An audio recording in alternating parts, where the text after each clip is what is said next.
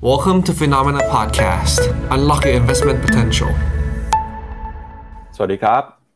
สวัสดีครับ ต้อนรับคุณผู้ชมนะครับที่ดูอยู่ทั้ง YouTube Facebook แล้วก็ใน Clubhouse ครับเข้าสู่รายการข่าวเช้า Morning Brief สรุปข่าวสำคัญเพื่อไม่ให้คุณพลาดทุกโอกาสการลงทุนนะครับ วันพฤหัสบดีที่ 15 ธันวาคมครับ เจอกับเรา 2 คนนะครับ ผมปั๊บจิรติคันติพโล และพี่แบงค์เชนนนท์การจันนันท์ครับ สวัสดีครับพี่แบงค์ครับ สวัสดีครับ ครับ วันนี้ก็มาเจอกันกับข่าวใหญ่นะครับ คือผลการประชุม ของธนาคารกลางสหรัฐเมื่อคืนนี้ ที่มตินะครับก็เป็นไปตามคาดคือมีการปรับขึ้นอัตราดอกเบี้ยนโยบาย 50 basis point ครับขึ้นมาสู่ระดับ 4.25 นะครับถึง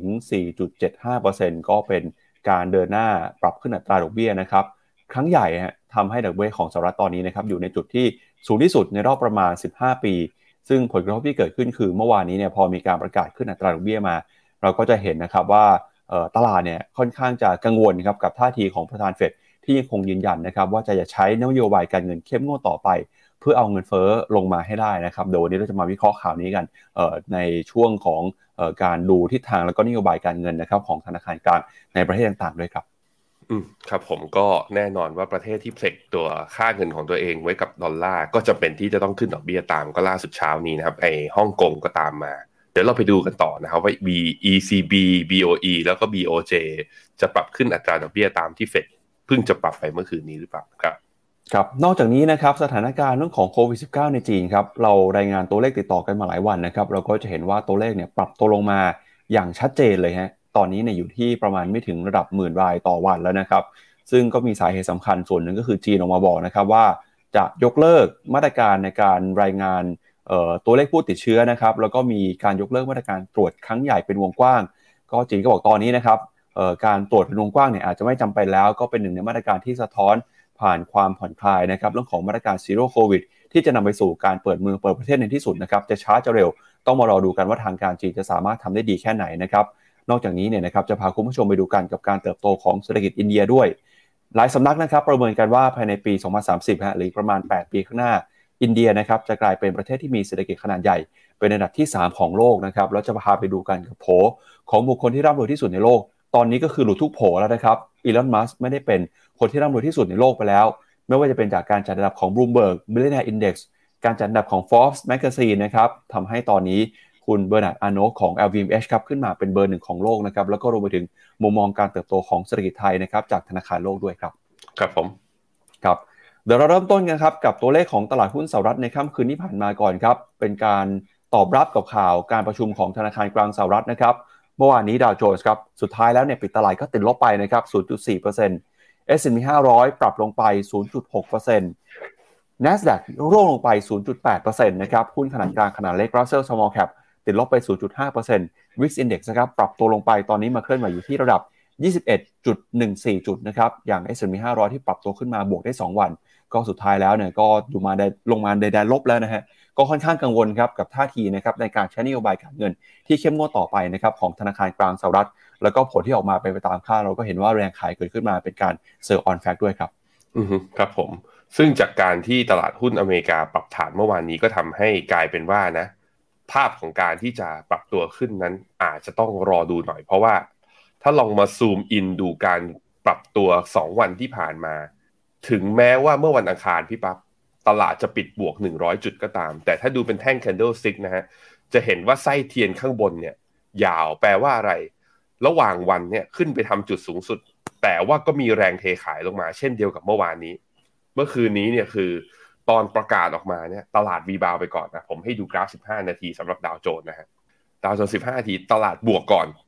บวกก่อนตอนที่เปิดตลาดมา แล้วก็ค่อยปรับตัวย่อลง ในตอนช่วงตอนปิดตลาดตอนตีสามก็คือตอนที่คุณเจอโรมพาวเวลล์ออกมาประกาศ นโยบายดอกเบี้ย แล้วก็บอกว่า dot plot นั้นสูงเกินกว่า 5%นั่นแหละ ตอนนั้นนั่นเองที่ตลาดเริ่มมีแรงเทขายออกมา เพราะฉะนั้นก็เลยทำให้ตัวแท่ง candlestick ที่เป็นสองแท่งล่าสุดเนี้ยดู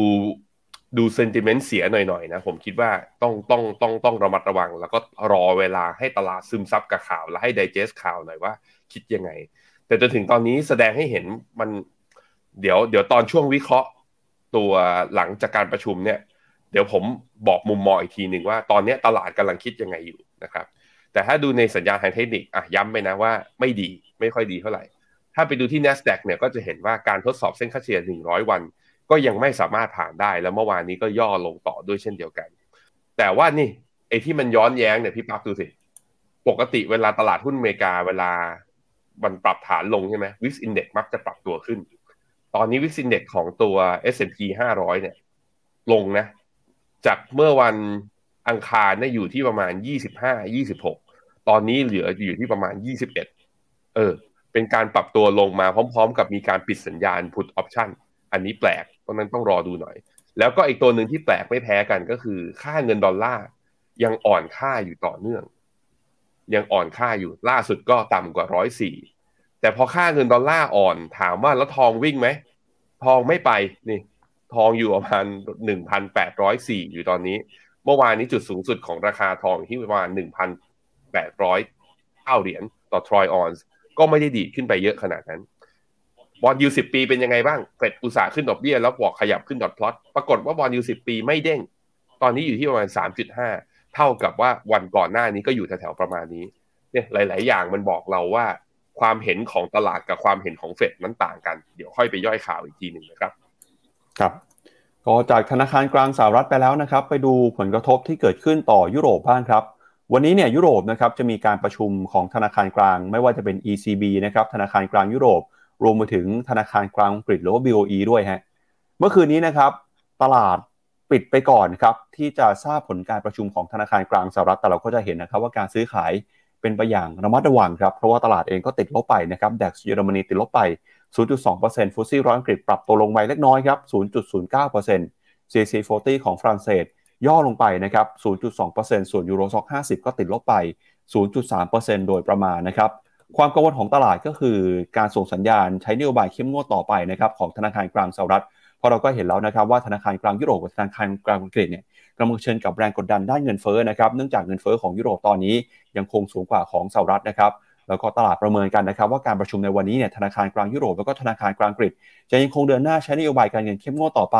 น่าจะมีการขึ้นอัตราดอกเบี้ยประมาณ 50 basis point นะครับซึ่งปัจจัยนี้ก็เป็นปัจจัยที่กดดันนะครับบรรยากาศการลงทุนของยุโรป ประกอบกับตอนนี้นะครับทิศทางแนวโน้มของราคาพลังงาน ก็กลับขึ้นมาปรับตัวสูงขึ้นอีกครั้งหนึ่งนะครับ ก็ยิ่งเป็นตัวที่กดดันปัญหาเงินเฟ้อให้ลากยาวต่อไปนะครับเดี๋ยวคืนนี้มาดูกันว่ายุโรปกับอังกฤษจะมีการประกาศใช้นโยบายการเงินอย่างไร ขณะที่ตลาดหุ้นนะครับยังรอดูท่าที วันนี้เปิดมานะครับ ถ้าหากว่าเอาตาม sentiment ของสหรัฐเมื่อคืนนี้ ก็มีความเสี่ยงที่จะเปิดมาในแดนลบด้วยครับ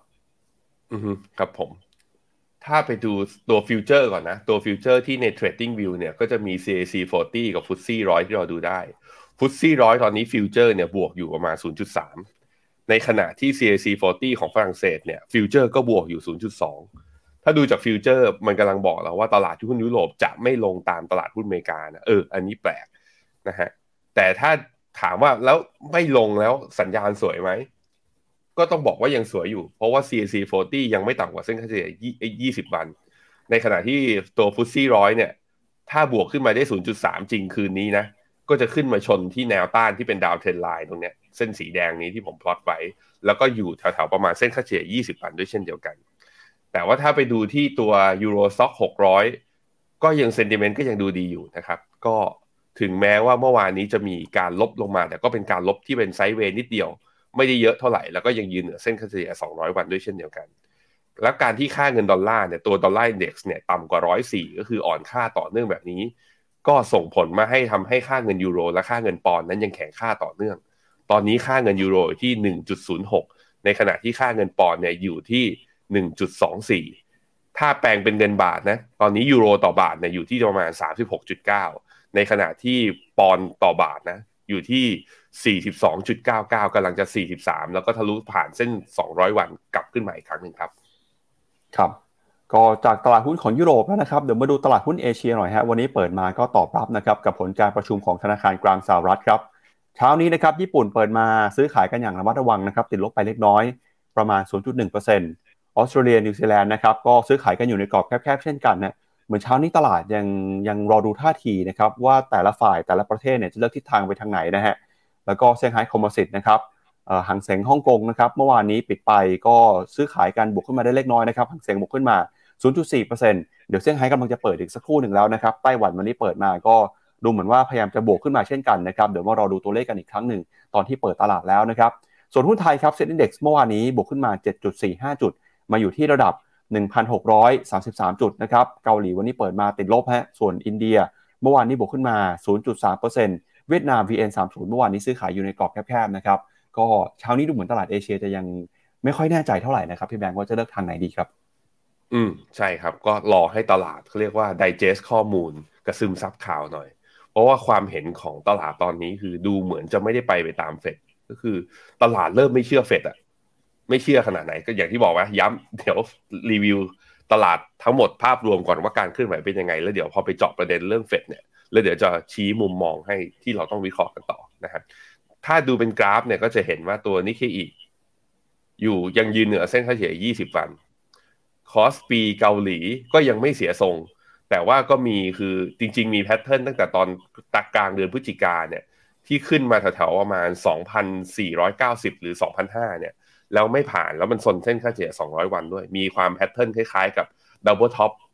แล้วก็มีการปรับตัวย่อลงมา แต่ย่อลงมาก็คือยังไม่หลุดเส้นค่าเฉลี่ย 100 วัน เพราะฉะนั้นก็ยังไม่ใช่เป็นเทรนขาลง ในขณะที่ฮั่งเส็งนะฮะเช้านี้ยังไม่เปิดนะ หรือว่าเปิดแล้วเนี่ย ยังไม่เปิดเช้านี้ยังไม่เปิด เปิดมาก็น่าจะเป็นไปในตามทางทิศทางของตัวเอเชียที่เปิดมาเช้านี้ก็คือน่าจะ sidewayขอเลือกทางก่อน เช่นเดียวกับตัว CSI 300 นะครับ ตัวไต้หวัน ก็ปรับย่อลงมาแต่ก็ยังยืนเหนือเส้นค่าเฉลี่ย 20 วัน VN 30 ตัวตลาดหุ้นเวียดนาม ก็ไม่ได้ปรับตัวลงแรงด้วยเช่นเดียวกันนะ ไปดูหุ้นไทยหน่อย หุ้นไทยเมื่อวานนี้บวกได้ 7 จุดอยู่ที่ 1633 ทรงดูโอเค ทรงดูโอเค ยังไม่ได้เสียทรงด้วยเช่นเดียวกัน ภาพรวมตลาดเอเชีย เช้านี้เนี่ยผมคิดว่า ถึงแม้ว่าจะมีอีเวนต์สำคัญนะก็คือเฟดการประชุมไปแล้ว แต่เหมือนตลาดยังไม่เลือกทาง ยังขอเวลาย่อยแล้วก็ยังขอเวลาในการ digest ข้อมูลอยู่นะครับปั๊บครับครับมาดูกันต่อนะครับกับราคาสินค้าโภคภัณฑ์บ้างนะครับ แล้วทองคำน้ำมันเป็นยังไงบ้างนะครับ กับผลการประชุมของธนาคารกลางสหรัฐเมื่อวานนี้นะครับ ทองคำเนี่ยยังคงสามารถรักษาระดับนะครับ ยืนอยู่เหนือ 1,800 ดอลลาร์ต่อทรัลล์ได้นะครับทองคำเองก็รอดูนะครับกับตัวเลขความเคลื่อนไหวของค่าเงินดอลลาร์ครับเช้านี้ซื้อขายกันอยู่ที่ 1,802 ดอลลาร์ต่อทรัลล์นะครับเช้านี้อาจจะติดลบลงมาเล็กน้อยนะครับส่วนที่ทางของราคาน้ำมันครับล่าสุดราคาน้ำมันดิบใน WTI ซื้อขายอยู่ที่ 77 ดอลลาร์เบรนท์นะครับอยู่ที่ 82 ดอลลาร์ครับราคาน้ำมันก็ค่อยๆ ปรับตัวขึ้นมานะครับจากจุดต่ำสุดของปี 2022 ครับ ท่ามกลางความคาดหวังนะครับเรื่องของการเปิดเมืองการเปิดประเทศ แล้วก็รวมไปถึงนะครับติดตามรายงานตัวเลขสต็อกน้ำมัน จากพื้นที่ต่างๆทั่วโลกด้วยครับ ราคาทองถ้าดอลลาร์อ่อนขนาดนี้แล้วยังไม่ทะลุแบบ1,810 1,820 ขึ้นไปก็จะไม่ขึ้นหรือเปล่า ผมยังมองขาช็อตอยู่นะ ก็คือคิดว่าทองน่าจะย่อ ถ้าดอลลาร์กลับมาแข็งอีกครั้งหนึ่งนะครับ เพียงแต่ตอนนี้มันยังไม่แข็งไงนะฮะในขณะที่ราคาน้ำมันนั้น สัปดาห์นี้สัปดาห์เดียวบวกขึ้นมา 9%แล้วนะปั๊บ ครับดีดกลับขึ้นมานี่ แล้วอยู่ดีจะขึ้นมาอยู่ในเนี่ยไซด์เวย์ชแนลอีกครั้งหนึ่งหลังจากที่หลุดลงไป ตอนแรกเราก็มองในตอนที่หลุดลงไปให้จะลงไปแถวๆประมาณ 65 เหรียญหรือเปล่า ปรากฏว่าดีกลับขึ้นมา แล้วตอนนี้อยู่ที่ประมาณ 77 เหรียญซึ่งชนเส้นค่าเฉลี่ย 20 วันอยู่พอดีนะครับ ก็น้ำมันก็ยังมีแรงซื้อกลับขึ้นมา ครับงั้นเดี๋ยวเรามาดูกันนะครับ กับประเด็นใหญ่เรื่องแรกของเราในวันนี้ครับก็คือผลการประชุมของธนาคารกลางสหรัฐนะครับ FOMC เมื่อวานนี้ ที่มีมตินะครับปรับขึ้นอัตราดอกเบี้ยนโยบาย 0.5%หรือว่า 50 basis point นะครับขึ้นมาสู่ระดับ 4.25 ถึง 4.5%นะครับซึ่งระดับนี้เนี่ยถือว่าเป็นระดับอัตราดอกเบี้ยนโยบายของธนาคารกลางสหรัฐที่สูงที่สุดในรอบ 15 ปีนะครับนอกจากนี้เองเนี่ยประธานเฟดนะครับก็ได้ออกมาส่งสัญญาณว่าจะยังคงนะครับใช้นโยบายการเงินที่เข้มงวดต่อไป จนถึงปีหน้าเลยนะครับจะยังไม่มีการปรับลดอัตราดอกเบี้ย ไปจนถึงปี 2024 ครับ แล้วก็นอกจากนี้นะครับมีการปรับประมาณการการเติบโตนะครับฐานเศรษฐกิจของสหรัฐทั้งตัวเลข GDP รวมไปถึงนะครับตัวเลขอัตราการว่างงานด้วยครับ โดยเมื่อวานนี้นะครับธนาคารกลางสหรัฐก็มีการประชุมกันเป็นการประชุมครั้งสุดท้ายของปีแล้วครั้งที่ 7 นะครับ มีมติขึ้นอัตราดอกเบี้ยนโยบาย 50 basis point นะครับ ซึ่งก็เป็นไปตามที่ตลาดคาดไว้ครับ หลังจากเฟดนะครับขึ้นอัตราดอกเบี้ย 0.75%หรือว่า 75 basis point ติดต่อกันมาแล้ว 4 ครั้งครับ ซึ่งการปรับขึ้นอัตราดอกเบี้ยนโยบายในรอบนี้นะครับส่งผลทำให้อัตราดอกเบี้ยของสหรัฐขึ้นมาอยู่ที่ระดับ 4.25 ถึง 4.5 ซึ่งเป็นระดับอัตราดอกเบี้ยที่สูงที่สุดในรอบ 15 ปี แล้วก็เป็นการส่งสัญญาณนะครับว่าเฟดจะยังคงใช้นโยบายการเงินเข้มงวดต่อไป เพื่อควบคุมเงินเฟ้อแม้ว่าจะมีความเสี่ยงเรื่องของเศรษฐกิจที่ถดถอยก็ตาม โดยประธานเฟดนะครับออกมาแถลงหลังจากเปิดเผยผลการประชุม ออกมาระบุนะครับว่าเฟดยังคงต้องมีภาระหน้าที่ที่ต้องทำอีกมากครับเพื่อที่จะทำให้เงินเฟ้อเนี่ยลงมาอยู่ต่ำกว่าระดับเป้าหมายที่เป็นอยู่ในปัจจุบัน แล้วก็ใกล้เคียงกับเป้าหมายที่วางไว้ ก็คือระดับ 2%นะครับโดยเฟดนะครับจะยังคงใช้เครื่องมือต่างๆที่มีอยู่นะครับเพื่อทำให้เงินเฟ้อกลับลงมาให้เร็วที่สุดครับโดยตัวเลขเงินเฟ้อนะครับเมื่อวานนี้ประกาศออกมาอยู่ที่ระดับ 7.1%ครับถือว่าเป็นตัวเลขที่ชะลอลงมา สะท้อนว่าตัวเลขเงินเฟ้อของสหรัฐอาจจะผ่านจุดที่สูงที่สุดไปแล้วนะครับแล้วก็เป็นการปรับตัวลงมาติดต่อกันหลายเดือนครับ ซึ่งประธานเฟดก็บอกนะครับว่าเงินเฟ้อเดือนตุลาแล้วก็พฤศจิกาเนี่ยแสดงถึงการลดลงมา ซึ่งก็ถือว่าเป็นเรื่องที่น่ายินดีครับ แต่เฟดบอกว่ายังคงต้องใช้หลักฐานอีกหลายเรื่องนะครับ เพื่อให้มั่นใจว่าเงินเฟ้อปรับเข้าสู่แนวโน้มที่เป็นขาลงจริง ๆ โดยประธานเฟดก็บอกว่าเงินเฟ้อเนี่ยนะครับยังคงอยู่ในระดับสูงอยู่แม้ว่าจะลดลงแล้ว ซึ่งเฟดยังคงมีหน้าที่ต้องควบคุมเงินเฟ้อให้ลงมาให้ได้ต่อไปครับขณะที่ราคาบ้านนะครับซึ่งมีสัดส่วนประมาณถึง 1 ใน 3 ของดัชนีราคาผู้บริโภคหรือว่าตะกร้าเงินเฟ้อนะครับ ยังคงสูงขึ้นอยู่ แม้ว่ามาตรวัดนะครับแบบเรียลไทม์จะเริ่มแสดงให้เห็นว่าค่าเช่าอพาร์ตเมนต์แล้วก็ราคาบ้านเนี่ยเริ่มจะหดตัวลงไปแล้วก็ตาม ซึ่งประธานเฟดก็บอกว่าการลดลงมาของราคาบ้านนะครับก็จะช่วยลดแรงกดดันเรื่องของเงินเฟ้อไปได้ แต่จุดหลักนะครับที่ประธานเฟดโฟกัสก็คือเรื่องของค่าจ้างค่าอัตราค่าจ้างแรงงานนะครับที่ยังคงอยู่สูงอยู่ เพราะว่าค่าจ้างที่สูงขึ้นมาเนี่ยนะครับโดยพ้องยิ่งในฝั่งของธุรกิจบริการ ไม่ว่าจะเป็นในเรื่องของธุรกิจโรงแรม พัตราคารร้านอาหารนะครับที่ตอนนี้ยังคงต้องหาแรงงานเข้ามาชดเชยนะครับในระบบมากขึ้น ก็ทำให้ต้องขึ้นค่าจ้าง พอค่าจ้างปรับตัวเพิ่มสูงขึ้นมา 5-6%นะครับก็จะกลายเป็นตัวผลักดันฮะให้สินค้าทั้งขั้นกลางขั้นปลายเนี่ยเพิ่มสูงขึ้น พอค่าจ้างเพิ่มขึ้นมานะครับราคาอาหารเพิ่มขึ้น ราคาสินค้าต่างๆ ปรับเพิ่มขึ้นมา ก็จะกลายเป็นวงจรนะครับที่เข้าไปหนุนนำให้เงินเฟ้อปรับตัวเพิ่มสูงขึ้นมา ซึ่งประธานเฟดก็บอกนะครับว่าการจัดการเรื่องของค่าจ้างแรงงานเนี่ย ยังคงเป็นปัจจัยนะครับที่จะเข้าไปช่วยควบคุมเงินเฟ้อด้วยครับ ส่วนมุมมองนะครับของคณะกรรมการเฟดคนอื่นครับคุณโจมพาวเวลก็บอกว่า คณะกรรมการเฟดคนอื่น ก็มีความหวังเช่นกันนะครับว่าอยากจะเห็นเงินเฟ้อชะลอตัวลงมาในปีหน้า ทั้งในฝั่งของเงินเฟ้อผู้ผลิตในฝั่งของเงินเฟ้อผู้บริโภค และภาคธุรกิจนะครับก็ควรจะลดในฝั่งของการเพิ่มนะครับแรงงานฮะก็คือไม่ควรจะเพิ่มค่าจ้างแรงงานให้มากกว่านี้นะครับ เพราะว่าค่าจ้างแรงงานเนี่ยก็จะยิ่งไปผลักดันให้เงินเฟ้อปรับตัวเพิ่มสูงขึ้นมานะครับ โดยสถานการณ์เศรษฐกิจตอนนี้เนี่ยประธานเฟดก็บอกว่า เห็นสัญญาณเศรษฐกิจที่ชะลอตัวลงมาอย่างชัดเจนจากปีที่แล้วนะครับ แต่ตลาดแรงงานยังคงตึงตัว แล้วก็มีการคาดการณ์ด้วยนะครับว่าตัวเลขอัตราการว่างงานในปีหน้า น่าจะขยับเพิ่มขึ้นมาครับ โดยในปีหน้านะครับก็จะขยับขึ้นมานะครับเป็นประมาณสัก 4.6%จากปีนี้อยู่ที่ประมาณ 3.7%นะครับแล้วก็เฟดดอทพอตนะครับมีการส่งสัญญาด้วยนะครับว่าตาดอกเบี้ยระยะสั้น จะปรับตัวขึ้นมานะครับ terminal rate จะอยู่ที่ประมาณ 5-5.25%ในช่วงสิ้นปี 2024 นะครับ แปลว่าอะไร แปลว่าในปีหน้าเราอาจจะไม่ได้เห็นการลดดอกเบี้ยเลยนะครับ แล้วก็ในปี 2023 ครับ อาจจะมีการลดอัตราดอกเบี้ยลงมา จนมาอยู่ที่ระดับประมาณ 4.1%นะครับ ซึ่งก็ยังคงเป็นตัวเลขที่สูงกว่าที่ตลาดคาดการไว้ฮะ พอเฟดเปิดเผยดอทพอตออกมาแบบนี้ ตลาดก็เลยมีแรงขายออกมานะครับ นอกจากนี้นะครับ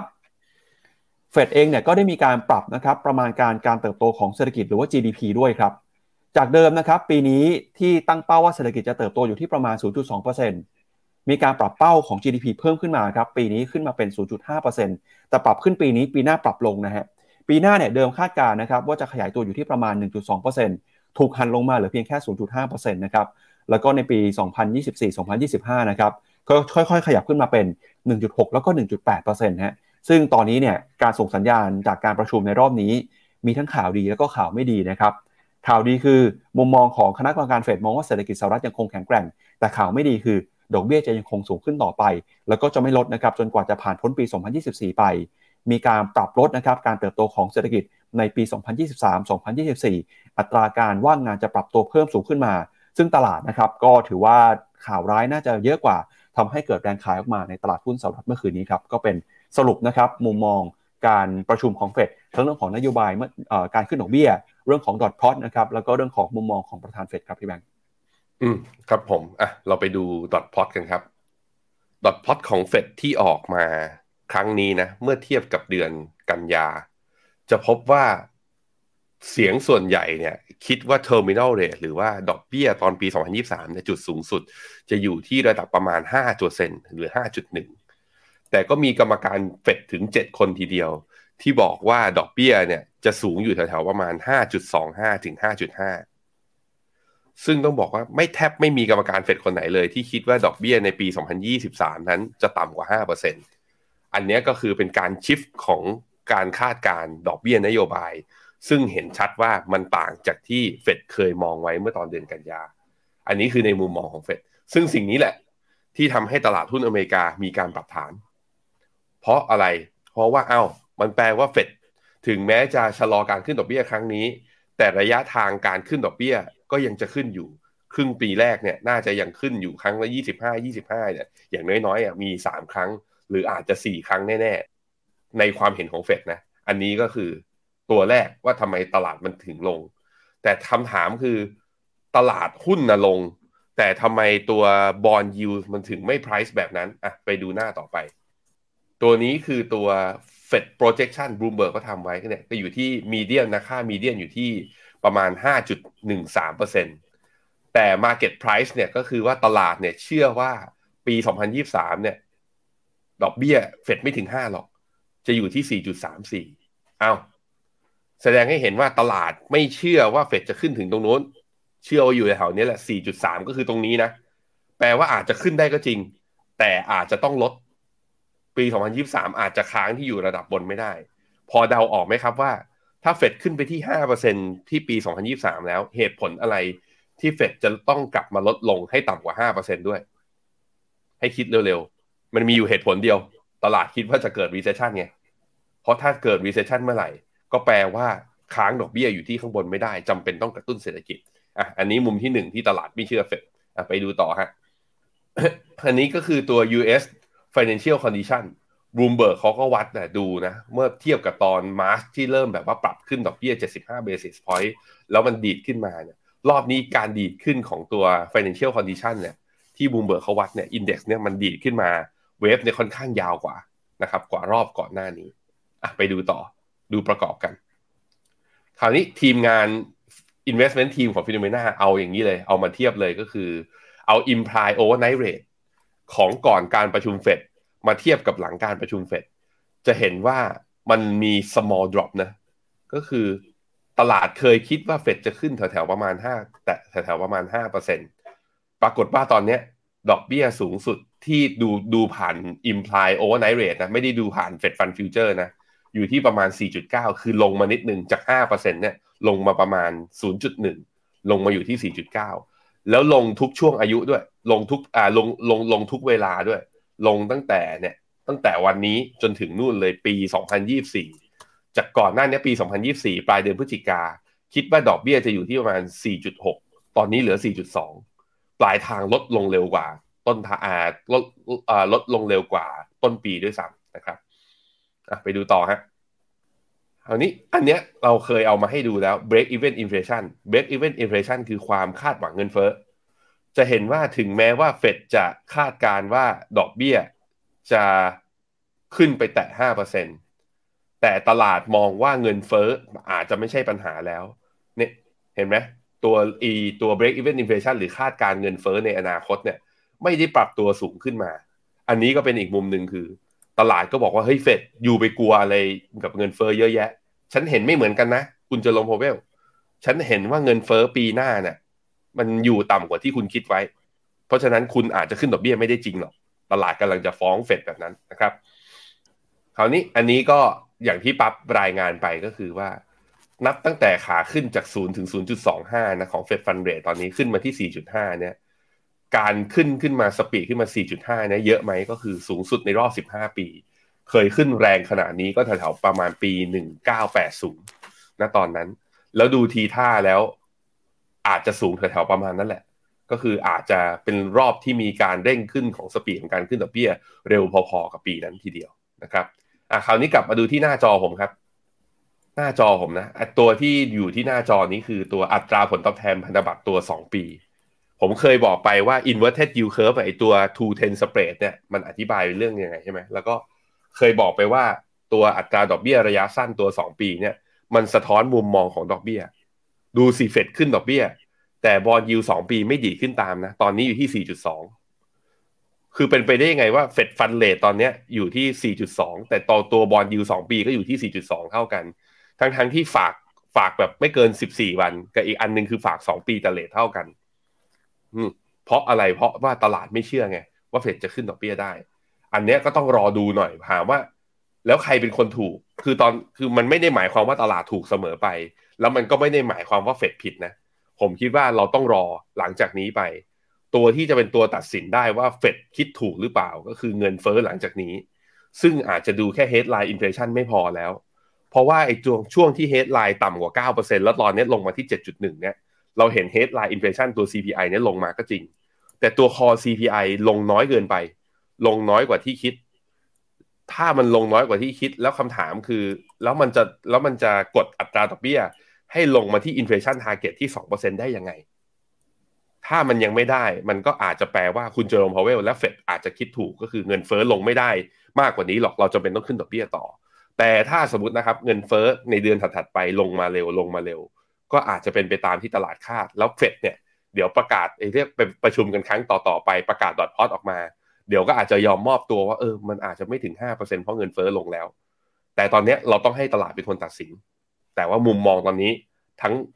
Wall Street และผู้กำหนดนโยบายหรือ policy maker เนี่ยตอนนี้ต่างกันเลยนะครับ ซึ่งการต่างกันแบบนี้ ผมคิดว่า action นะของตลาดที่จะเกิดขึ้นก็คือ sideway ครับ volatile นั้น Santa Claus rally ที่บอกว่าอาจจะเกิดแต่ผมคิดว่า เกิดน้อยลงหรือว่า upside ข้างบนอาจจะมีจำกัดมากขึ้น เนื่องจากว่ามันมีหมอกจางๆ ที่เราไม่เห็นแบบถนนที่ชัดเจน เพราะนั้นคันแบบว่าใครที่เหยียบคันเร่งนะเหมือนกับขับรถอะแล้วเจอหมอกอยู่ข้างหน้ามันไม่รู้อะมันไม่เห็นทางที่ชัด มันก็ต้องเบาคันเร่งหน่อย แต่มันยังเดินหน้าต่อไปได้นะครับ ครับ อันนี้ก็เป็นความเคลื่อนไหวนะครับ จาก การประชุมนะครับของธนาคารกลางสหรัฐที่ส่งผลต่อสินทรัพย์ต่างๆ ทั่วโลกเลยนะครับทีนี้เดี๋ยวเรามาดูกันต่อว่าหลังจากที่ธนาคารกลางสหรัฐนะครับมีมติขึ้นอัตราดอกเบี้ยนโยบายไป เรื่องนี้นะครับจะส่งผลต่อการใช้นโยบายการเงินของธนาคารกลางที่อื่นๆยังไงบ้าง ซึ่งในวันนี้เนี่ยครับจะมีการประชุมธนาคารกลางที่สำคัญ ไม่ว่าจะเป็นธนาคารกลางอังกธนาคารกลางของยุโรป แล้วก็ธนาคารกลางของสวิตเซอร์แลนด์ด้วยนะครับซึ่งตลาดก็คาดกันครับว่าธนาคารกลางอังกกับธนาคารกลางยุโรป น่าจะใช้นโยบายการเงินเข้มงวดนะครับเดินหน้าขึ้นดอกเบี้ยตามเฟดไป เพราะตอนนี้ยุโรปเองกำลังเผชิญกับปัญหาเงินเฟ้อนะครับที่ปรับตัวเพิ่มสูงขึ้นมา ทางธนาคารกลางยุโรปกับธนาคารกลางอังกเองก็ได้มีการส่งสัญญาณนะครับว่าเรื่องเงินเฟ้อเป็นสิ่งที่ต้องเรียบเข้าไปแก้ไขปัญหาเข้าไปควบคุมนะครับโดยคืนนี้เนี่ยเราน่าจะทราบผลกันเวลาช่วงเย็นของบ้านเรานะครับแต่เช้านี้ครับหลังจากที่เฟดมีการประชุมกันไปนะครับก็มีหนึ่งธนาคารกลางที่เพิ่งประชุมกัน แล้วก็มีการประกาศผลการประชุม ก็เป็นไปตามคาดเช่นกัน ก็คือธนาคารกลางของฮ่องกงครับ ล่าสุดนะครับฮ่องกงก็มีการประกาศขึ้นอัตราดอกเบี้ยนโยบาย 50 basis point นะครับ สู่ระดับ 4.75%ครับ ตามเฟดเลยนะฮะ โดยมีเหตุผลสำคัญก็คือ เพื่อจะเข้ามาแก้ไขปัญหาเงินเฟ้อนะครับ แล้วก็ตอนนี้เนี่ยค่าเงินของฮ่องกงนะครับ เนื่องจากสกุลเงินเนี่ยไป hedge หรือว่าไปเพกกับอยู่ค่าเงินดอลลาร์นะครับ การใช้นโยบายก็เลยต้องมีความสอดคล้องกันนะครับ ซึ่งตอนนี้ครับเราจะเห็นว่า เศรษฐกิจของฮ่องกงนะครับกำลังเผชิญกับแรงกดดันฮะหลังจากที่มีการติดเชื้อการแพร่ระบาดนะครับทำให้ GDP เนี่ยเติบโตต่ำกว่าที่คาดไว้ โดยในไตรมาสที่ผ่านมานะครับชะลอตัวลงมาถึงขนาดติดลบเลยทีเดียวฮะโดยการชะลอตัวของเศรษฐกิจฮ่องกงตอนนี้นะครับนำไปสู่ความคาดหวังแล้วก็แรงกดดัน ว่าฮ่องกงนะครับจะต้องผ่อนคลายมาตรการควบคุมโควิด ก่อนหน้านี้ครับผู้ว่าการของฮ่องกงออกมาส่งสัญญาแล้ว ว่าฮ่องกงนะครับจะค่อยๆ ลดมาตรการคุมโควิดไม่ว่าจะเป็นนะครับลดเวลาในการกักตัวจนถึงยกเลิกไปเลยฮะ รวมไปถึงนะครับ บอกว่าชาวต่างชาติที่เดินทางเข้ามาในฮ่องกงเนี่ยไม่จำเป็นนะครับต้องมาครับตรวจ PCR ซึ่งก็ถือว่าเป็นมาตรการนะครับที่จะเข้ามาช่วยผ่อนคลาย แรงกดดันที่เกิดขึ้นอยู่ในตอนนี้ โดยทาง Goldman Sachs นะครับก็ออกมาประเมินว่า ถ้าหากว่าจีนนะครับมีการเปิดเมืองเปิดประเทศจริง แล้วก็ปล่อยให้การเดินทางเนี่ยมีอิสระมากขึ้นนะครับ สุดท้ายแล้วประเทศเหล่านี้ครับไม่ว่าจะเป็นฮ่องกงไทย สิงคโปร์จะได้ประโยชน์นะครับ โดย Goldman Sachs ประเมินครับว่ามีโอกาสนะครับที่ GDP ของฮ่องกง จะปรับตัวบวกขึ้นไปได้สูงถึง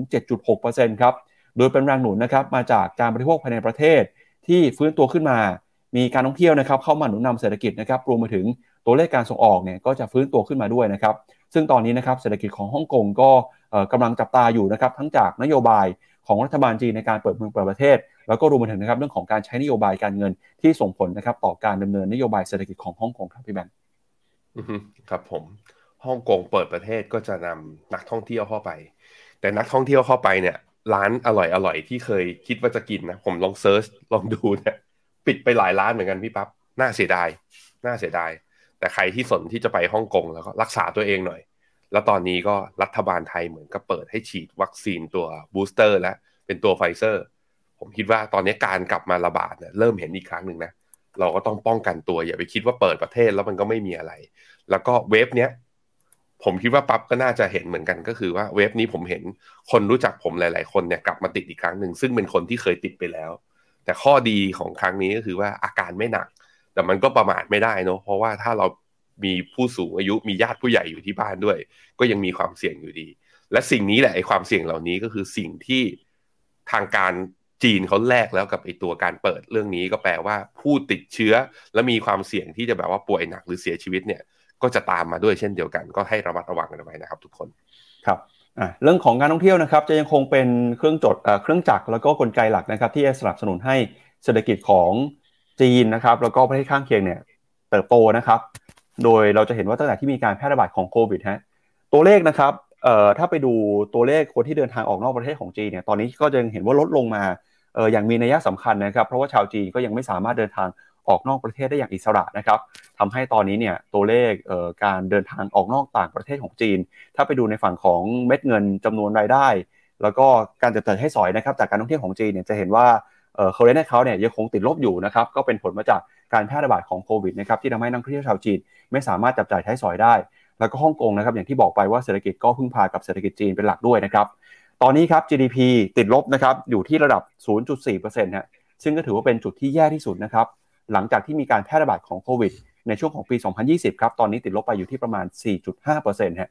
นอกจากนี้นะครับ ราคาบ้านในฮ่องกงก็ปรับตัวลงมาอย่างชัดเจนเลยครับ เราจะเห็นว่า real estate หรือว่าอสังหาริมทรัพย์ ที่เป็นอสังหาริมทรัพย์ประเภท high end หรือ luxury นะครับตอนนี้เนี่ยราคาก็ปรับตัวลงมาต่อเนื่องเลยฮะสาเหตุสำคัญนะครับก็เนื่องมาจากภาวะเศรษฐกิจนะครับคนก็ประหยัดมากขึ้นนะครับ บ้านที่มีราคาแพงก็มีอำนาจในการจับจ่ายใช้สอยน้อยลง ราคาบ้านก็ปรับตัวลงมา มีห้องว่างเพิ่มขึ้นด้วยในฮ่องกงนะครับ ตอนนี้เนี่ยก็จะกลายเป็นความเสี่ยงฮะฮ่องกงก็หวังว่าจะมีการเปิดเมืองเปิดประเทศอย่างอิสระเสรีขึ้นในเร็วๆนี้ แล้วจะทำให้มีชาวต่างชาติเดินทางเข้ามาในฮ่องกงเพิ่มมากขึ้นมานะครับ ก็จะมากระตุ้นเศรษฐกิจภายในฮ่องกงด้วยครับ ครับผมมาดูดัชนีห่างเสงหน่อยครับ พี่ปั๊บเปิดมาแล้วพี่ปั๊บแปลกแค่ไม่ไซเวย์อะพี่ปั๊บมันล่วงอะลบอยู่หนึ่งจุดสี่ แสดงให้เห็นว่าผมคิดว่ามันก็มีความย้อนแย้งอยู่ คือกำลังจะเปิดประเทศอยากจะกระตุ้นเศรษฐกิจ แต่จำเป็นต้องขึ้นดอกเบี้ยตามสหรัฐนักลงทุนก็เลยเลือกว่าต้นทุนทางการเงินที่สูงขึ้นในขณะที่เศรษฐกิจ แค่มีความหวังแต่ยังไม่เปิดจริงเนี่ยอาจจะเป็นเรื่องที่แบบว่าเร็วเกินไปที่จะขึ้นหรือเปล่าอีกมุมหนึ่งก็คือ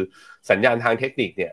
ยังไม่สามารถที่จะยืนอยู่บนเส้นค่าเฉลี่ย 200 วันได้นิ่งๆนะก็เลยทำให้ยังมีการปรับตัวย่อลงมาหน่อยสำหรับหางเสงก็ขาขึ้นแบบ จังๆ แรงๆ แบบเหมือนตอนเดือนพฤศจิกาเนี่ยอาจจะยังต้องรอไปก่อนครับ ครับไปดูเรื่องของผู้ติดเชื้อโควิดในจีนหน่อยครับ ไปดูตัวเลขล่าสุดกันนะฮะ วันทำการล่าสุดที่มีการรายงานตัวเลขเนี่ยอยู่ที่ประมาณสัก 2,000 3,000 รายครับ เดี๋ยวไปดูภาพที่หน้าจอนะครับ คือค่อนข้างน่าแปลกใจครับพี่แบงค์ เพราะว่าเราช่วงสิ้นเดือนพฤศจิกายนที่เรารายงานกันไปเนี่ย ตัวเลขยังอยู่ที่ระดับประมาณ 3 5 0 0 0 4 0 0 0 0อยู่เลยนะครับ ผ่านไป 2 สัปดาห์ตัวเลขเนี่ยร่วงลงไปเหลือไม่ถึง 5,000แล้ว คือสาเหตุเกิดจากอะไรนะครับ สาเหตุไม่ได้เกิดจากผู้ติดเชื้อน้อยลงฮะแต่จีนเขาบอกว่าเขาจะค่อยๆเลิกรายงานตัวเลขครับพี่แบงค์ตรวจน้อยลงด้วย แล้วก็ตัวเลขเนี่ยจะไม่ได้รายงานแล้วนะครับ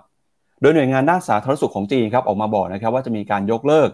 การนับยอดผู้ติดเชื้อโควิด ในประเทศแล้วนะครับ โดยมองว่าเรื่องนี้เนี่ยเออมันเป็นเรื่องที่ทำได้ยากแล้วก็แทบจะเป็นไปไม่ได้เลยครับในการติดตามข้อมูลออของประชาชนตอนนี้นะครับ โดยเจ้าหน้าที่จีนก็บอกว่ายอดติดเชื้อเนี่ยกำลังพุ่งสูงขึ้นมาอย่างรวดเร็ว ในปักกิ่งนะครับ หลังจากที่รัฐบาลยกเลิกมาตรการการสกัดกั้นการแพร่ระบาดอย่างรวดเร็วนะครับ ตามการรายงานของสื่อต่างประเทศนะครับ ก็ถือว่า ตอนนี้เนี่ยผู้ติดเชื้อถ้าดูตามตัวเลขที่รายงานจากทางการ ก็คือดูได้ยากแล้วครับ ทีนี้เราจะประเมินกันได้ยังไงว่าจีนจะมีผู้ติดเชื้อมากเท่าไหร่นะครับ ซึ่งตัวเลขนี้เนี่ยอาจจะไม่สำคัญแล้วครับเพราะตอนนี้หลายประเทศทั่วโลกเขาก็เลิกรายงานกันไปแล้วนะครับ จีนเองอาจจะต้องปรับตัวนะครับเข้าสู่ภาวะ new normal อย่างที่หลายประเทศกำลังทำอยู่ในตอนนี้นะครับ โดยตอนนี้ครับกรุงปักกิ่งนะครับได้มีการประกาศยกเลิกมาตรการการตรวจผู้ติดเชื้อในวงกว้าง แล้วก็การกักตัวนะครับ สังเกตอาการของคนที่ใกล้ชิดผู้ติดเชื้อไปแล้วครับ โดยทำให้ผู้ติดเชื้อนะครับของทางการจีนเนี่ยที่เปิดเผยออกมาครับ ถ้าหากว่าตรวจจริงๆเหมือนเดิมนะครับน่าจะเพิ่มขึ้น แต่จีนบอกว่าเขาจะลดการตรวจในวงกว้าง แล้วก็เรื่องรายงานผู้ติดเชื้อ ก็เลยทำให้ตัวเลขอย่างเป็นทางการล่าสุดนะครับ ปรับตัวลงมาเรื่อยๆครับล่าสุดนะครับคณะกรรมการด้านสาธารณสุขแห่งชาติของจีนออกมายอมรับนะครับว่า ตัวเลขผู้ติดเชื้อที่รายงานในช่วงที่ผ่านมา อาจจะไม่สะท้อนถึงสถานการณ์การระบาดที่แท้จริงในประเทศแล้ว โดยผู้ติดเชื้อแบบไม่แสดงอาการจำนวนมากนะครับไม่ได้เข้ารับการตรวจในการติดเชื้อโควิดอีกต่อไป ดังนั้นเนี่ยจึงเป็นไปไม่ได้เลยครับที่จะนับตัวเลขผู้ติดเชื้อที่ไม่ได้แสดงอาการอย่างแม่นยำครับ ซึ่งท่าทีนะครับของหน่วยงานสาธารณสุขของจีนก็มีขึ้นหลังจากที่รองนายกรัฐมนตรีของจีนออกมาเปิดเผยนะครับว่าผู้ติดเชื้อโควิดของจีนตอนนี้กำลังเพิ่มขึ้นมาอย่างรวดเร็ว โดยในวันพุธที่ผ่านมาครับทางการจีนได้มีการประกาศแผน ให้ผู้สูงอายุนะครับมีอายุตั้งแต่ 60 ปีขึ้นไป เข้ารับการฉีดวัคซีนบูสเตอร์นะครับเข็มที่ 2 หลังจากฉีดเข็มแรกไปแล้วเกินกว่า 6 เดือน โดยจีนตอนนี้เนี่ยก็พยายามเดินหน้าผ่อนคลายมาตรการการควบคุมโควิดนะครับแม้ว่าประเทศกำลังเผชิญกับตัวเลขผู้ติดเชื้อเพิ่มขึ้นมา ซึ่งผู้เชี่ยวชาญก็กังวลว่าจีนอาจจะยังไม่พร้อมนะครับรับมือกับการแพร่ระบาดในครั้งนี้ เนื่องจากขาดแคลนทรัพยากร แล้วก็การจัดการด้านสาธารณสุขนะครับที่เพียงพอ ขณะที่ประชาชนสูงอายุส่วนใหญ่เนี่ยก็ยังฉีดวัคซีนไม่ครบโดสครับ โดยบรรยากาศนะครับในหลายพื้นที่ครับโดยเฉพาะยิ่งในปักกิ่งนะครับพบว่ามีประชาชนเนี่ยไปต่อแถวนะฮะในคลินิกในคลินิกที่มีการรับตรวจโควิดด้วย แล้วก็มีประชาชนนะครับเข้าไปกักตุนสินค้า ทั้งอาหาร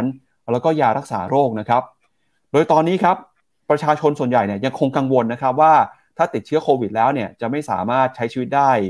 โดยปกตินะครับ ไม่มียาเพียงพอหรือว่า ไม่มีอาหารเพียงพอนะครับหรือถ้าหากต้องกักตัวอยู่ที่บ้านกับคนที่ติดเชื้อเนี่ยก็จะไม่สามารถออกไปซื้ออาหารได้ เพราะฉะนั้นตอนนี้นะครับก็ทำให้ประชาชนชาวจีนจำนวนมากไปกักตุนยา ไปกักตุนอาหารกันนะครับ มีการรายงานด้วยครับว่ายาลดไข้นะครับที่ขายกันในท้องตลาดเนี่ยไม่ว่าจะเป็นไอบูโพรเฟนนะครับหรือว่ายาลดไข้ยี่ห้อต่างๆ ตอนนี้ยอดขายออนไลน์ครับราคาพุ่งขึ้นไปด้วย แล้วก็ยอดขายเพิ่มขึ้นไปมากกว่า 4 เท่าตัวเลยทีเดียวนะครับ แล้วก็จีนเนี่ยตอนนี้นะครับพยายามจะเข้าไปควบคุมราคายา เพราะว่าราคายานะครับพอไปหาซื้อตามร้านไม่ได้ ก็ต้องไปซื้อในตลาดมืด ในตลาดมืดเนี่ยราคานี่ปรับตัวขึ้นไปหลายเท่าตัวเลยนะครับซึ่งจีนก็บอกว่าจะควบคุมแล้วก็ปรับปรามเรื่องนี้อย่างหนักเลยทีเดียวฮะท่ามกลางกระแสนะครับการแพร่ระบาดของผู้ติดเชื้อโควิด -19 ทั้งที่แสดงอาการแล้วก็ไม่แสดงอาการนะครับ แต่พอตัวเลขไม่ได้รายงานตามความเป็นจริงเนี่ยหลายคนก็อาจจะไม่รู้นะครับว่าสุดท้ายแล้วติดกันแค่ไหน ซึ่งเรื่องนี้นะครับก็จะกลายเป็นเรื่องที่ทำให้เศรษฐกิจของจีนถูกแรงกดดันต่อไป อย่างไรก็ตามนะครับมีหลายเรื่องที่ต้องกังวลนะเดี๋ยวเรามาดูกันหน่อยนะครับว่าเศรษฐกิจจีนตอนนี้มีมุมมองที่น่าสนใจยังไงบ้าง หลังจากที่จีนเนี่ยประกาศผ่อนคลายมาตรการการควบคุมโควิดนะครับไปดูกันกับมุมมองของแต่ละที่นะครับ ว่าตอนนี้เขามองสถานการณ์ของเศรษฐกิจจีนเป็นยังไงบ้างฮะไม่ว่าจะเป็นมอร์แกนแซลลี่นะครับที่ตอนนี้ออกมาบอกว่าในปีหน้าครับพอมีความหวังนะครับว่าถ้าจีนเนี่ยเปิดประเทศจริง หรือว่าเปิดเมืองจริง เศรษฐกิจของจีนอาจจะฟื้นตัวขึ้นมาก็ได้ โดยมอร์แกนแซลลี่นะครับก็ออกมา ปรับประมาณการการเติบโตของเศรษฐกิจจีนครับเขาบอกในปีหน้านะครับเศรษฐกิจจีนอาจจะมีโอกาสเติบโตได้ถึง 5.4%เลยครับหลังจากที่จีนเปิดประเทศแล้วเนี่ยจะนำไปสู่การบริโภคในประเทศที่เพิ่มสูงขึ้นมา แล้วก็มีรายได้นะครับทั้งจากในและก็นอกประเทศที่เพิ่มมากขึ้นด้วย ก็เป็นการปรับประมาณการการเติบโตของเศรษฐกิจจีนในปีหน้านะครับโดยมองว่าสาเหตุสำคัญเนี่ยมาจากเรื่องของการเปิดเมืองเปิดประเทศครับ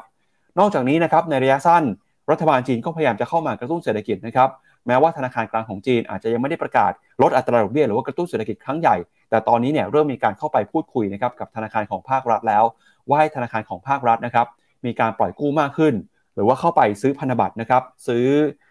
ตราสารหนี้จากภาคเอกชนที่มีการขอกู้อยู่นะครับก็เพื่อเป็นการแก้ไขปัญหาระยะสั้นนะหลังจากที่ตลาดนะครับทั้งในภาคอสังหาริมทรัพย์แล้วก็ตลาดหุ้นจีน ปรับตัวลงมานะครับเราก็เห็นว่าทางการจีนพยายามจะเตรียมความพร้อมนะครับรับมือไปสู่การเปิดเมืองเปิดประเทศ ที่จะเกิดขึ้นในอนาคตอันใกล้นี้ ถ้าปีหน้าเปิดจริงเศรษฐกิจจีนน่าจะฟื้นตัวได้อย่างสดใส เติบโตขึ้นมาได้มากกว่า 5%ตามที่เป้าหมายรัฐบาลจีนวางไว้ครับอะครับผมจริงๆ แล้วตัวไมค์บอร์แกนเซเล่เพิ่งจะมีออกตัวเอาลุกของปี 2023 ออกไปอะเราไปดูภาพรวมกันว่าเฮ้ยแกชอบจีนเนี่ยแล้วจริงๆ ภาพใหญ่แล้วถ้าจับ asset allocation เนี่ย Morgan Stanley ชอบจีนจริงหรือเปล่า ก็จะพบว่าจริง ๆ แล้วตัว Morgan Stanley นะครับ คือ key theme ของปี 2023 เนี่ยเขาบอกว่าเป็น the year of yield ก็คือเป็นปีแห่งอัตราผลตอบแทน ที่เป็นรูปแบบของดอกเบี้ย yield คือดอกเบี้ย โดยที่เขาบอกว่า DM economics เนี่ย will be in หรือว่า near recession ก็คือว่าเป็นปีที่เศรษฐกิจทางฝั่งประเทศพัฒนาแล้ว มีความเสี่ยงที่จะเข้า recession แต่ในขณะที่ EM ก็คือ emerging market เนี่ย สามารถที่จะค่อยๆฟื้นตัวขึ้นมาได้ ก็คือเขามองว่ายุโรปจะเข้า recession ก่อน อเมริกาจะกลายเป็น soft landing soft landing คือ GDP จะลงมาบวกอ่อนๆ หรืออาจจะติดลบนิดเดียว แล้วเฟดจะกลับมาใช้นโยบายการเงินแบบปกติในเดือนธันวาปี 2023 แปลว่าไม่เร่งขึ้นดอกเบี้ยแล้วนะมอร์แกนเซเล่เขามองอย่างนี้ แต่ว่าเขาเชื่อว่ากลุ่ม EM เนี่ยก็คือ emerging market เนี่ย คาดการว่าจะเติบโตดีกว่า อันนี้ก็สอดรับกับมุมภาพใหญ่ ก็คือพอภาพใหญ่แกเขามอง overweight emerging market แล้วเมื่อกี้ปั๊บก็บอกว่าพอไปดูใน country ที่อยู่ใน emerging market ซึ่งแน่นอนว่า proportion ที่ใหญ่ที่สุดของ emerging market ไอ emerging market ก็คือจีน แกก็บอกอีกว่าเฮ้ยจีนมีโอกาสนะ GDP มีโอกาสปรับตัวขึ้น นั่นก็น่าสนนะ อันนี้ก็คือหนึ่ง house ที่มองว่าจีนปีหน้าน่าสนใจ แล้วก็มีอีกหนึ่ง house ครับอะพี่ปั๊บเปิดไปนะ นั่นก็คือ fidelity fidelity ฮะนะนี่ fidelity มองอย่างนี้ เขาบอกว่าปี 2023 main theme จะมีทั้งหมด3ธีม navigating the poly crisis ก็คือว่าปีหน้าเนี่ยการใช้นโยบายการเงินของเฟดแบบเข้มงวดเนี่ย จะมีความเสี่ยงที่ทำให้เกิดเศรษฐกิจถดถอย กรณีฐานเนี่ยเขาบอกว่า recession จะเกิดในยุโรป แล้วก็จะมี recession ในอเมริกา แบบเป็นเขาเรียก cyclical recession ก็คือติดลบอาจจะเป็นรายไตรมาสแต่ไม่ใช่ทั้งปีนะครับ โดยที่อีกธีมหนึ่งที่น่าสนใจที่ Fidelity มองก็คือเรื่อง China Transition เขามองว่ามาตรการไอคุมเข้มโควิดเนะ่ยเริ่มผ่อนคลายลงในปี 2023 จริงๆ ตั้งแต่ตอนนี้เราเห็นมาประมาณเดือน 2 เดือนแล้วนะฮะแล้วก็น่าจะมีมาตรการกระตุ้น เช่น มาตรการในการลงทุนในกลุ่มอุตสาหกรรมเป้าหมายที่อยู่ใน Made in China 2025 เนี่ยแล้วก็อาจจะมีการผ่อนคลายมาตรการแล้ว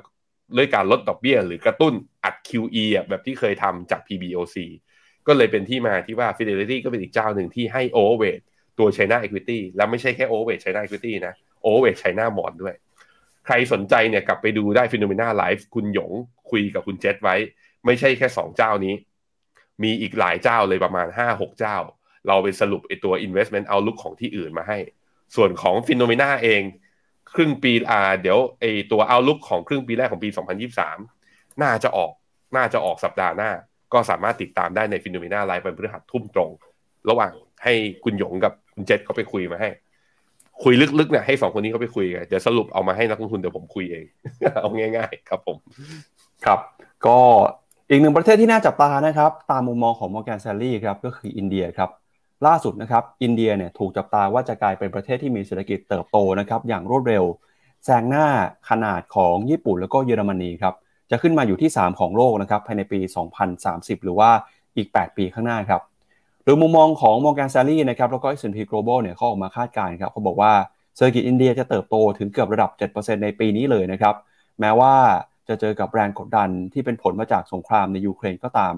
ซึ่งทิศทางการเติบโตแบบนี้นะครับจะสามารถเติบโตต่อเนื่องไป แล้วก็ช่วยให้อินเดียมีขนาดเศรษฐกิจนะครับเติบโตแซงหน้าญี่ปุ่นแล้วก็เยอรมนี เป็นประเทศที่มีเศรษฐกิจขนาดใหญ่เป็นระดับที่ 3 ของโลกได้นะครับ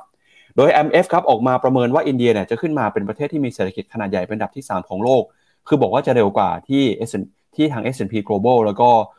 Morgan Stanley คาดไว้นะครับ ก็คือจะเกิดขึ้นภายในปี 2028 เลยฮะส่วนสหรัฐและก็จีนนะครับจะยังคงอยู่ในอันดับที่ 1สหรัฐอยู่อันดับที่ 1 จีนอยู่อันดับที่2นะครับแล้วก็ World Bank เขาบอกว่า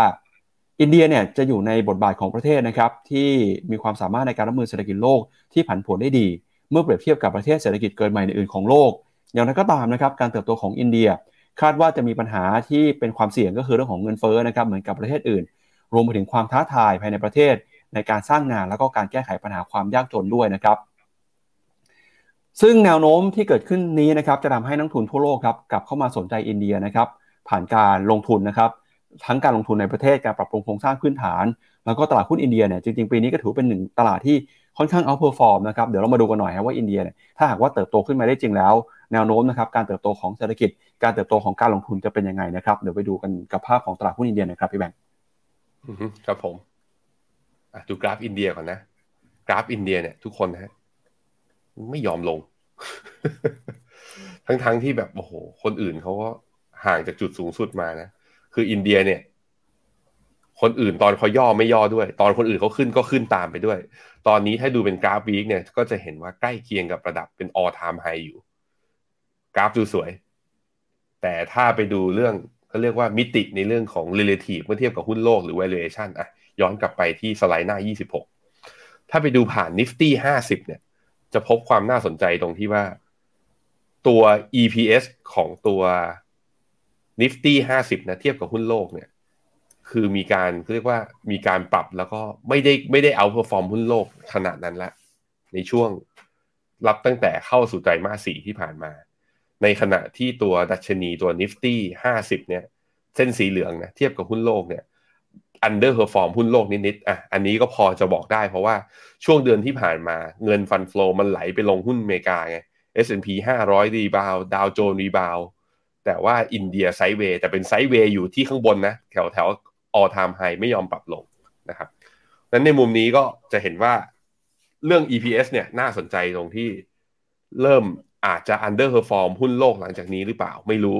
ก็คือกำไรอะมันยังค้างอยู่สูง แต่อัตราการเติบโต เนื่องจากว่ามันโตแรงในปีที่แล้วไงปีหน้าจะโตดีจริงหรือ อันนี้คือคำถามนะฮะหน้าต่อไปครับ ถ้าเทียบในแง่ตัว PE นะ PE forward PE 10 ปีเฉลี่ยเนี่ย ตอนนี้ Nifty 50 อยู่ที่บวกทะลุ2 standard deviation ผมคิดว่าถ้ามีเส้น3 standard deviation ก็คือตอนนี้อยู่ที่3 standard deviation แพงกว่าหุ้นโลกอยู่ เห็นมุมเนี้ยผมก็บอกกับทุกคนเวลามีคนถามก็มาเนี่ยว่าหุ้นอินเดียเอายังไงดี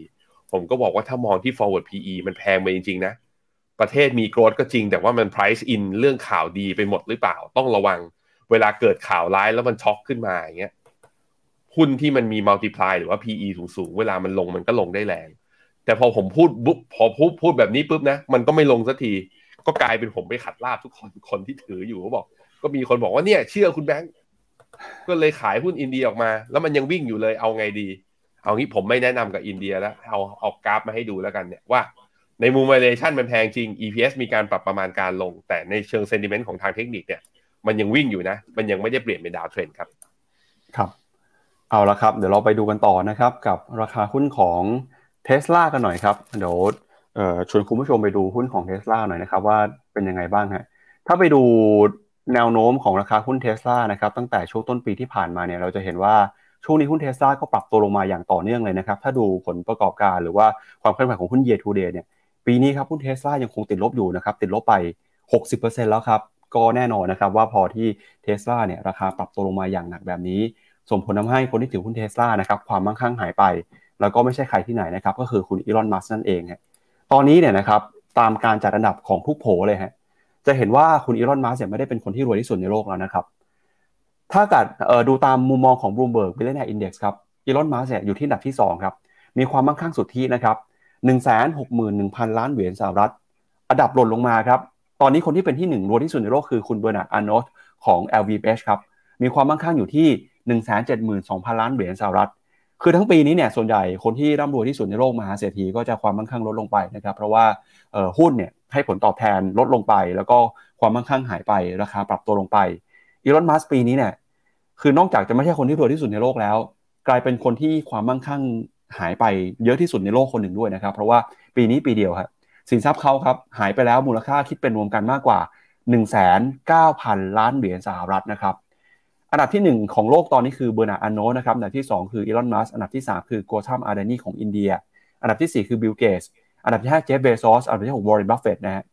ส่วนมาร์คซักเคอร์เบิร์กเนี่ยคือหลุดไปเลยนะ15อันดับหาชื่อมาร์คซักเคอร์เบิร์กไม่เจอเลยนะครับก็เป็นสิ่งที่เกิดขึ้นมาครับ หลังจากที่หุ้นเทคโนโลยีนะครับปรับตัวลงมาอย่างทั่วโลกครับแล้วก็ไม่ใช่แค่ของ Bloomberg นะครับในฝั่งของ Forbes Magazine เองเนี่ยเราก็จะเห็นว่าตำแหน่งนะครับของคุณอีลอนมัสก์ก็หล่นลงไปเช่นกัน ใน Forbes เนี่ยให้ความมั่งคั่งของอีลอนมัสก์อยู่ที่ 174,000 นะครับ เบอร์นาอันโนนะครับ อันดับที่1ครับอยู่เกือบเกือบ200,000 ล้านดอลลาร์ครับ เราก็จะเห็นว่าสาเหตุสำคัญนะครับที่ทำให้คุณอีลอนมัสก์ครับมีความมั่งคั่งหายไปก็เกิดมาจากการที่ราคาหุ้นของเทสลานะครับซึ่งเป็นบริษัทที่คุณอีลอนมัสก์เนี่ยเป็นผู้บริหารด้วย แล้วก็เป็นผู้ถือหุ้นรายใหญ่ที่สุดนะครับซึ่งมีหุ้นอยู่ประมาณ 14%หลังจากที่เห็นตัวเลขไปนะครับว่าปีนี้ year to date หุ้นเทสซาติดลบไปกว่า 60%ก็เลยทำให้นะครับความมั่งคั่งของอีลอนมัสหายไป แล้วก็ในปีนี้นะครับเป็นปีที่เขาเนี่ยมีหลายเรื่องราวที่เข้ามา ไม่ว่าจะเป็นนะครับการเข้าไป เคลื่อนไหวในโลกของ Twitter นะครับจนนำไปสู่การประกาศ ซื้อบริษัทในที่สุด ก็ต้องมีการขายหุ้นนะครับของเทสซาออกไป เพื่อที่จะไปซื้อหุ้นของ Twitter รวมไปถึงนะครับก็มีแรงกดดันนะครับมากมายไม่ว่าจะเป็นเรื่องของการขาดแคลน supply chain เรื่องของปัญหานะครับที่คุณอีลอน มัสก์กำลังเผชิญกับ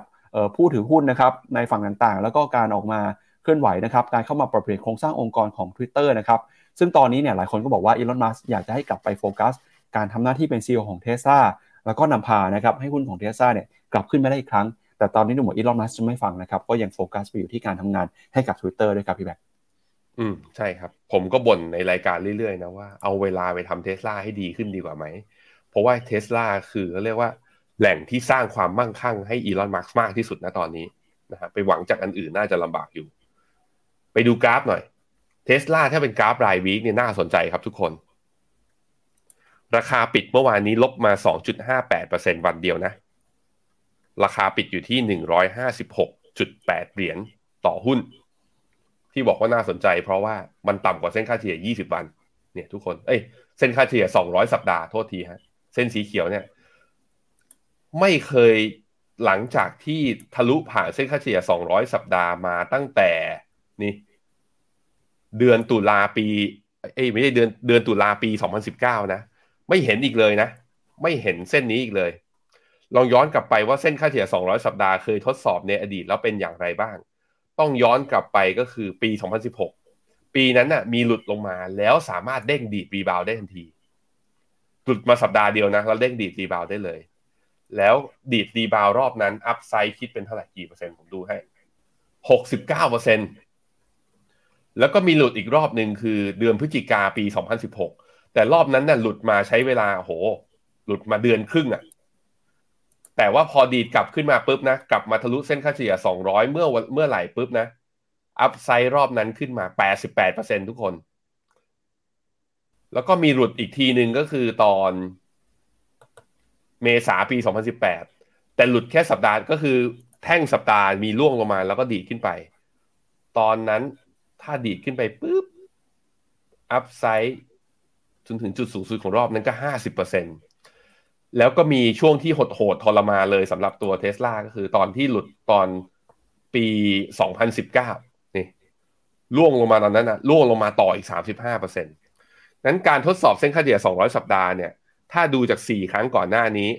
สามครั้งบวกได้แล้วอัพไซด์มากกว่าห้าสิบเปอร์เซ็นมีครั้งหนึ่งเนี่ย หลุดแล้วหลุดเลย แล้วทำให้เกิดดาวไซด์อีกประมาณ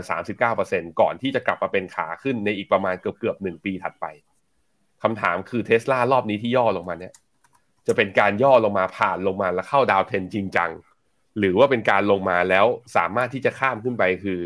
เป็นช่วงเป็นโอกาสซื้อสำหรับคนที่สนใจ อันนี้ต้องรอรอดูกันต่อ ผมมองไปทางฝั่งโอกาสซื้อนะ ยกเว้นแต่ว่าอีลอนมัสก์แกยังทำตัวอย่างนี้อยู่ถ้าแกกลับไปโฟกัส ที่เทสลาจริงผมจะมั่นใจมากขึ้น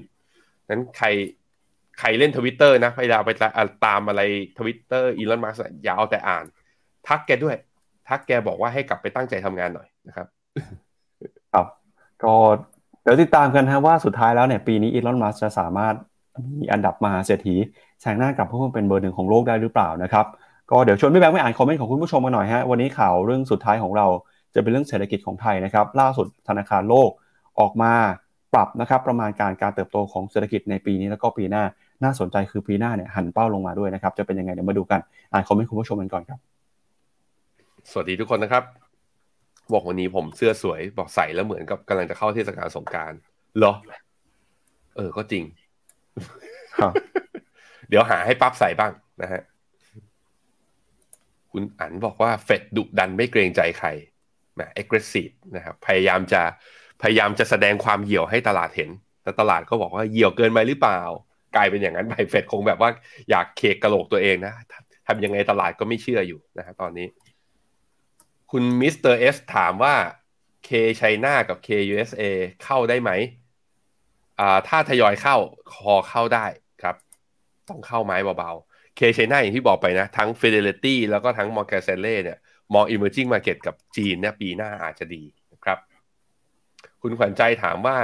TMB EMEQ ตัวกอง emerging market เริ่มติดลบมาหลายวันยังยังถือต่อใช่ไหมยังถือต่อครับ ยังไม่ถึงแนว stop loss นะครับ คุณกุ๊กไก่ถามว่าถ้า bond yield สิบปีของอเมริกาไม่ขึ้นแบบนี้จะส่งผลดีต่ออ่า UGIS ด้วยใช่ไหมใช่ ใช่ แต่คำถามคือมันคือ bond yield สิบปีไม่ขึ้นเนี่ยถูกต้องหรือเปล่า เพราะดอกเบี้ยมันกำลังจะขึ้นอยู่ มันต้องมีคนผิดสักคนอะคือไม่เฟดต้องไปลด dot ไอประมาณการ dot plot ข้างหน้า ก็ต้อง bond yield อยู่ในตลาดก็ต้องดีขึ้นมา มันแล้วแต่ว่ามันจะเกิดอะไร ตอนนี้ต้องให้ตลาดซึมซับและ digest ก่อน ความคือเรื่องนี้มันยากเกินไปที่จะวิเคราะห์ แบบว่าว่ามันจะเกิดอะไรขึ้นสำหรับผมนะในความเห็นของผม หรือใครมีไอเดียอะไรลองมาแชร์กันหน่อยนะครับ ขอมุมมองเวียดนามหน่อยอะคุณพีทบอกให้ชะลอเข้าซื้อใช่ไหมอะไปดูสัญญาณทางเทคนิคกันหน่อยฮะ VN สามศูนย์เอ้ย นี่มันกราฟลายวีผมก็ว่าอยู่ VN สามศูนย์ก็ถ้าดูเป็นอันนี้มันเข้าเว็บของการย่อหลังจากที่ไปทำจุดสูงสุดที่หนึ่งหนึ่งหนึ่งตองหนึ่งห้านะหนึ่งพันหนึ่งร้อยสิบห้าแต่ย่อลงมาเนี่ยสำหรับผมความเห็นผมนะนี้ส่วนตัว ผมก็ยังเห็นมันยืนเหนือเส้นค่าเฉลี่ย 20 วัน แล้วเส้นค่าเฉลี่ย 20 วันเพิ่งจะตัดเส้นค่าเฉลี่ย 50 วันกลับขึ้นมาด้วย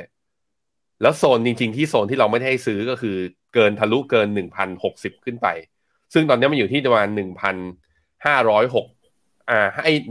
1,056เมื่อวานนี้ตอนคุณพีทบอกอาจจะเห็นว่าเฮ้ยมันแถวประมาณพันหกมันอาจจะเกินไปแล้วก็ได้ ถ้ายังไม่เกินพันหกสิบเนี่ยผมคิดว่ายังทยอยสะสมได้ในความเห็นของผม แล้วก็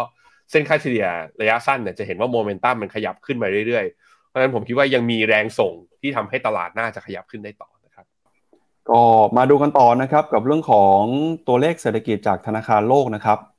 ล่าสุดครับธนาคารโลกหรือว่า World Bank ฮะได้มีการปรับประมาณการการเติบโตของเศรษฐกิจไทยนะครับมีการปรับเพิ่มเป้าในปีนี้ครับปีนี้เนี่ยตอนแรกเคยประเมินไว้ว่าจะขยายตัวอยู่ที่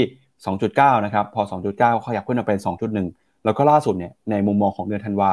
จาก 3.1 ขยับขึ้นมาเป็น 3.4 แล้วนะครับซึ่งก็ถือว่าปีนี้เราเห็นทิศทางการเติบโตที่ดีขึ้นมาของเศรษฐกิจไทยนะครับแต่ในปีหน้าครับ World Bank ออกมาหันเป้านะครับจากเดิมเนี่ยที่เคยมองว่าจะขยายตัวได้ 4.3 หันลงมาเหลือ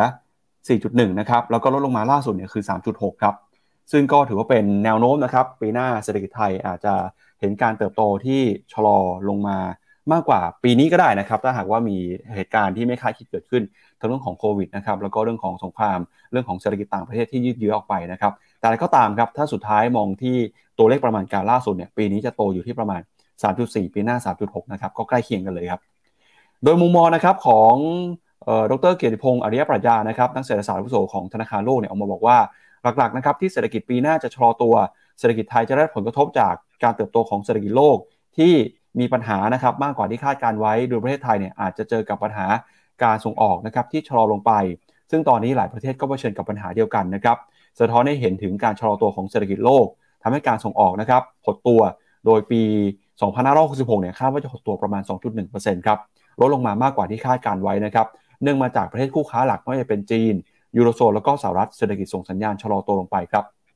โดยถ้าจะดูความสัมพันธ์ระหว่างการชะลอตัวของเศรษฐกิจกับกลุ่มประเทศที่พัฒนาแล้วนะครับเศรษฐกิจไทยก็จะเห็นว่า ถ้าเกิดมีการชะลอตัวลงไป 1%ของกลุ่ม G7 เนี่ยเศรษฐกิจไทยจะชะลอตัวลงไปประมาณ 0.4 ถึง 0.6%ซึ่งถือว่าเป็นผลกระทบที่มากพอสมควรซึ่งเป็นสาเหตุนะครับที่ World Bank มีการปรับประมาณการการเติบโตของเศรษฐกิจไทยในปีหน้า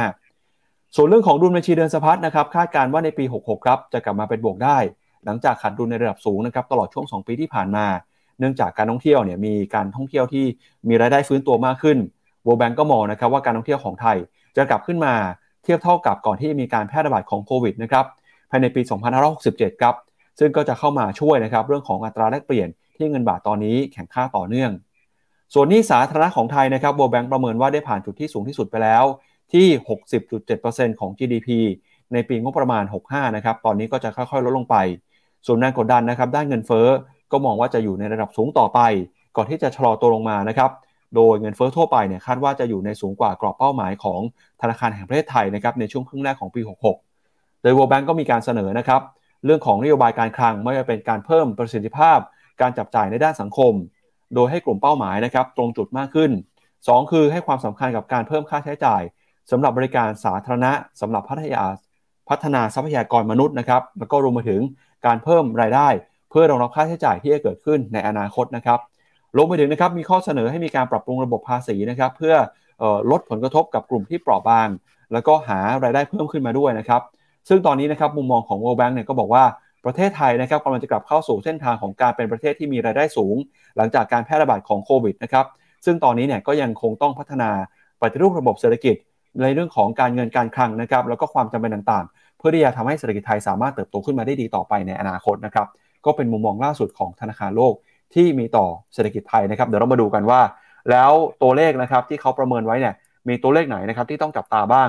ไม่ว่าจะเป็นนะครับความหวังการฟื้นตัวครับทั้งจากการบริโภคภายในประเทศ จากภาคบริการนะครับที่ค่อยๆฟื้นขึ้นมา หลังจากการเปิดเมืองเปิดประเทศนะครับอย่างไรก็ตามเนี่ยความเสี่ยงของเศรษฐกิจนะครับก็ยังคงมีอยู่ เราก็จะเห็นได้จากนะครับการปรับตัว ของผลตอบแทนพันธบัตรรัฐบาลอายุ 10 ปีนะครับ นอกจากนี้ครับก็มีประเด็นนะครับเรื่องของแรงกดดันด้านเงินเฟ้อเนี่ยยังคงสูงอยู่นะครับ ทั้งมาจากราคาอาหาร ราคาพลังงานครับถ้าไปดูนะครับเราก็จะเห็นว่าตัวเลขนะครับ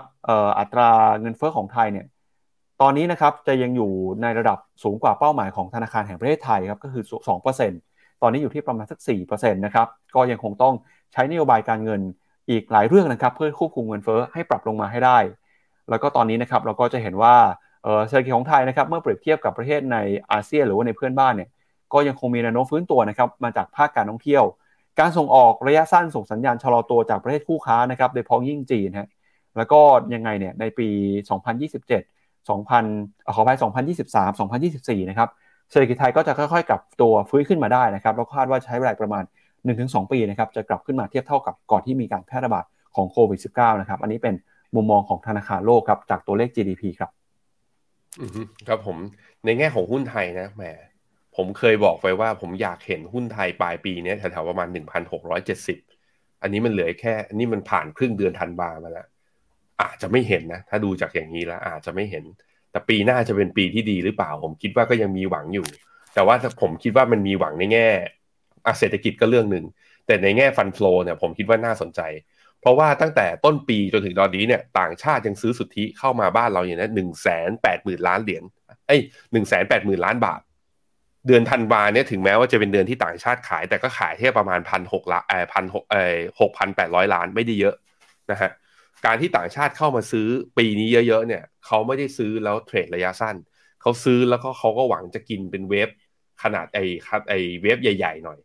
แล้วก็ต้นทุนเฉลี่ยที่ต่างชาติซื้อก็ซื้ออยู่แถวๆประมาณนี้ถ้าดูจากทั้งทั้งปีนะ ต่างชาติมาซื้อหนักก็เนี่ยตอนช่วงตั้งแต่เมษามา เพราะฉะนั้นต้นทุนเขาก็อยู่แถวๆพันหกต้นๆถึงพันหกร้อยห้าสิบกลางๆ อยู่แถวนี้ ซึ่งราคาตอนนี้มันไม่ต่างจากเดิมไงมันไม่ได้ต่างกันนั้นเขาจะรีบออกตอนนี้ไปทำไมเขามีหน้าที่ต้องเอาเงินมาใส่แล้วดันขึ้นไปให้สูงทะลุพันเจ็ดให้ได้ เพราะนั้นในมุมของผมปีหน้าเป็นปีที่ดีกับ emerging market ผมเห็นเห็นเหมือน Fidelity แล้วก็เชื่อว่าจีนเนี่ยน่าจะเป็น flagship เลย น่าจะเป็นเรียกว่าเป็นตัวนำให้ตลาดให้ใครมีพอร์ตหุ้นจีน น่าจะเห็นการ rebound ที่สดใส แล้วก็รองลงมานะผมคิดว่าก็มีเวียดนามกับไทยนี่แหละ ที่น่าจะมีโอกาสในการลงทุน แล้วก็น่าจะสามารถที่จะ rebound ต่อไปได้ในปี 2023 นะครับ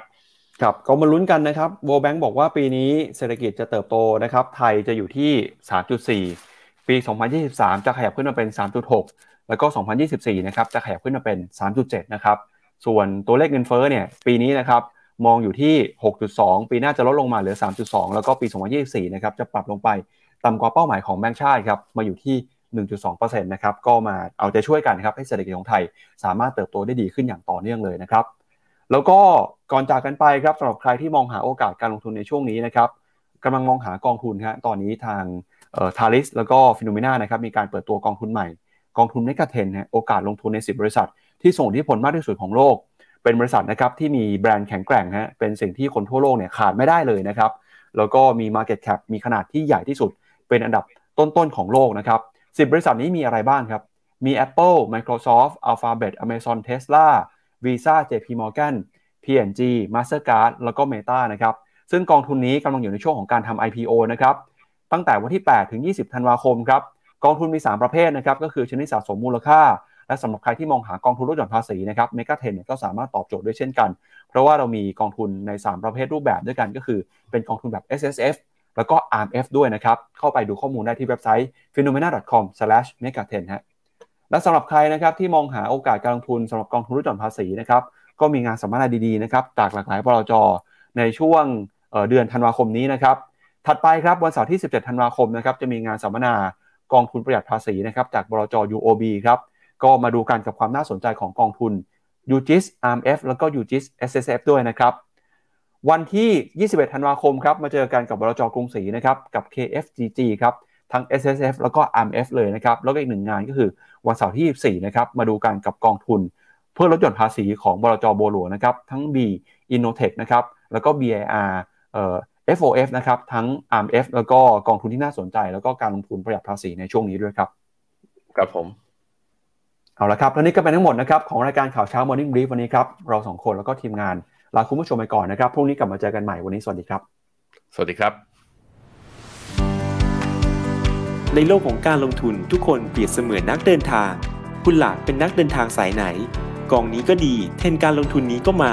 ใครว่าดีเราก็ไปหมดแต่ไม่ค่อย work ให้ FINNOMENA Exclusive บริการที่ปรึกษาการเงินส่วนตัว ที่พร้อมช่วยให้นักลงทุนทุกคนไปถึงเป้าหมายการลงทุน